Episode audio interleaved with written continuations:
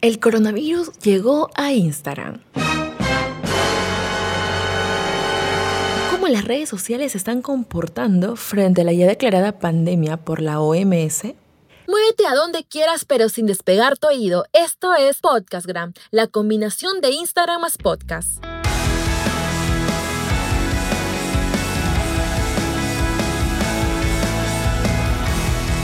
Sean todos ustedes bienvenidos emprendedores del Instagram. ¿Cómo están? Soy Leslie Hoyos y este es el episodio 027 de Podcastgram, el podcast más completo de Instagram. Pues ya me di la tarea de investigar e implementar las mejores fórmulas para potenciar el Instagram y convertirlo en tu verdadero negocio.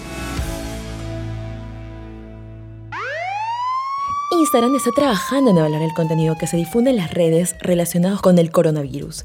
A la vez también cuenta con varios filtros y GIF que lo ayudarán a poder, junto con los hashtags, a detectar y evaluar todo tipo de contenido. Cuando ingresas a la sección de búsqueda y empleas el hashtag coronavirus o COVID-19, directamente se abre un anuncio diciendo lo siguiente.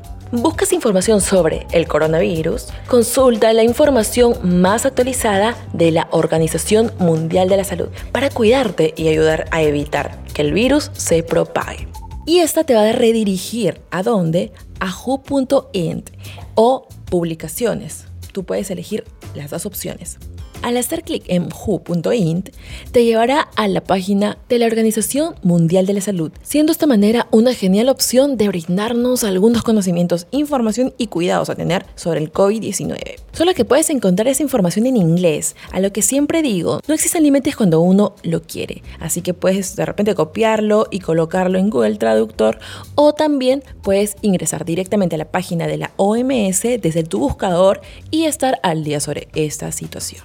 Pero no solamente te enlaza con la OMS, sino también hacia el Centro para el Control y la Prevención de Enfermedades, CDC, y las autoridades locales de la salud.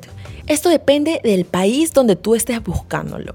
Al momento de ingresar a la sección de búsqueda y escribes coronavirus o COVID-19, te dirige a las cuentas de la Organización Mundial de la Salud y también de la UNICEF. ¿Y qué sucede con las cuentas que desean aprovechar la coyuntura y usar los hashtags en sus publicaciones aún sin que su contenido involucre el tema de coronavirus?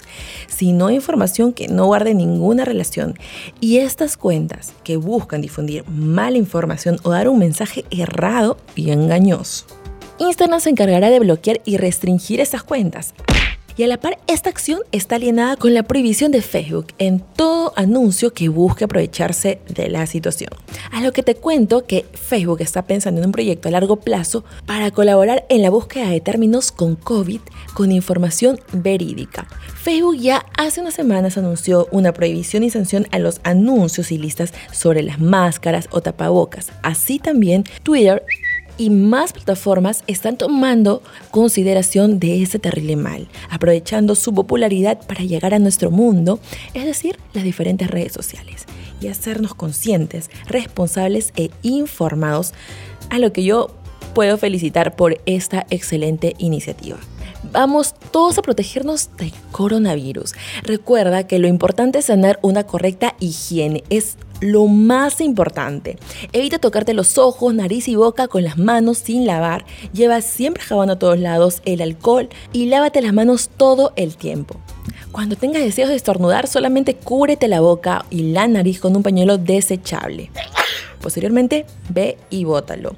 Los objetos que usamos siempre, como tu celular, laptop, teclado, auriculares, todo ese tipo de objetos que siempre están en contacto con tus manos, tienen que ser desinfectados.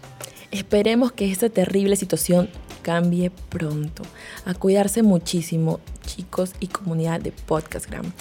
Te agradezco por quedarte hasta el final de este podcast y también agradezco a mi querido editor de podcast ingeniero de sonido también, Samuel Atoche.